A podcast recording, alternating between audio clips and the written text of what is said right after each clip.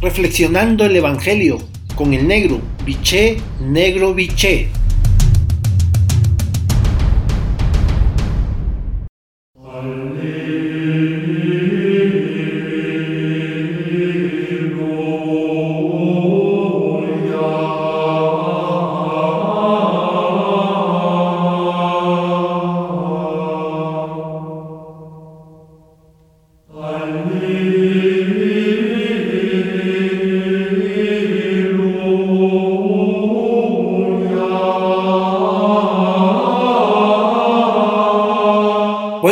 Hermanos y hermanas. Hoy el Evangelio de Lucas en su capítulo 9, versículo del 28 al 36, la frase central es la siguiente.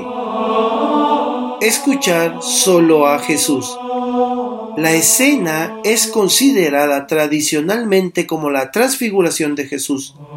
No es posible reconstruir con certeza la experiencia que dio origen a este sorprendente relato. Solo sabemos que los evangelistas le dan gran importancia, pues según su relato es una experiencia que deja entrever algo de la verdadera identidad de Jesús.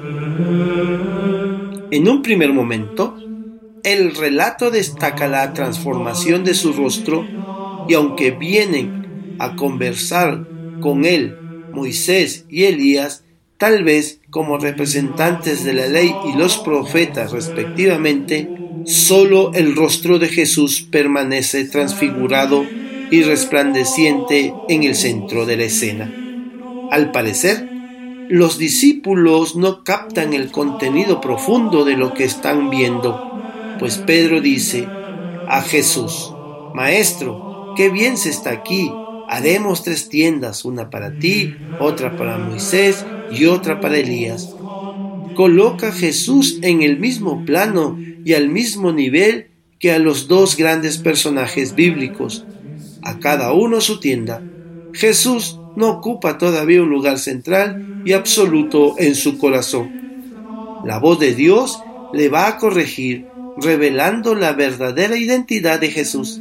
Este es mi Hijo, el escogido, el que tiene el rostro transfigurado. No ha de ser confundido con los de Moisés o Elías, que están apagados. Escucharle a él, a nadie más. Su palabra es la única decisiva.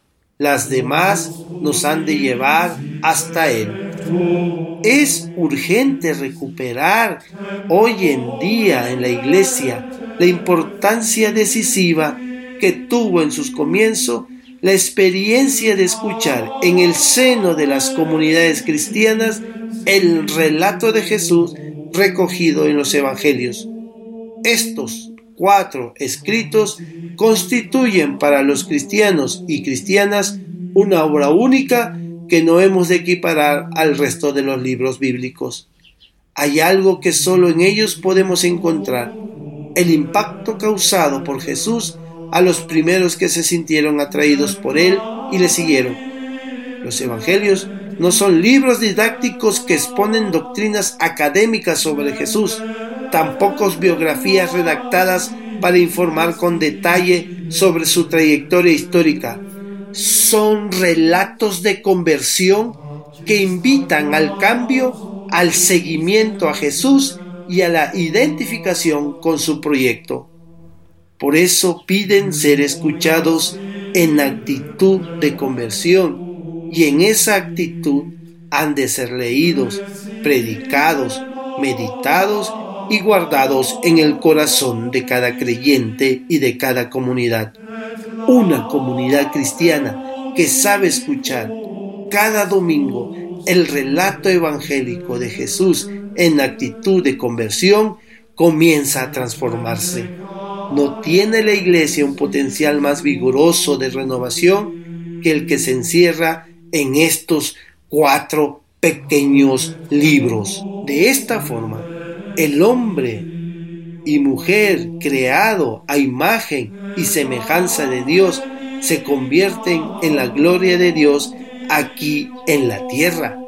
Somos invitados e invitadas a transfigurar nuestras realidades cotidianas. No nos desanimemos, pues es cierto que no podremos cambiar el mundo, pero sí tus espacios comunitarios y personales.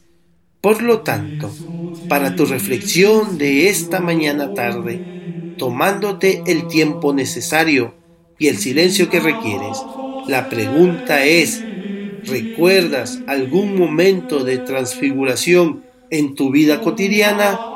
Hasta entonces, un abrazo, los quiero y rezo por ustedes.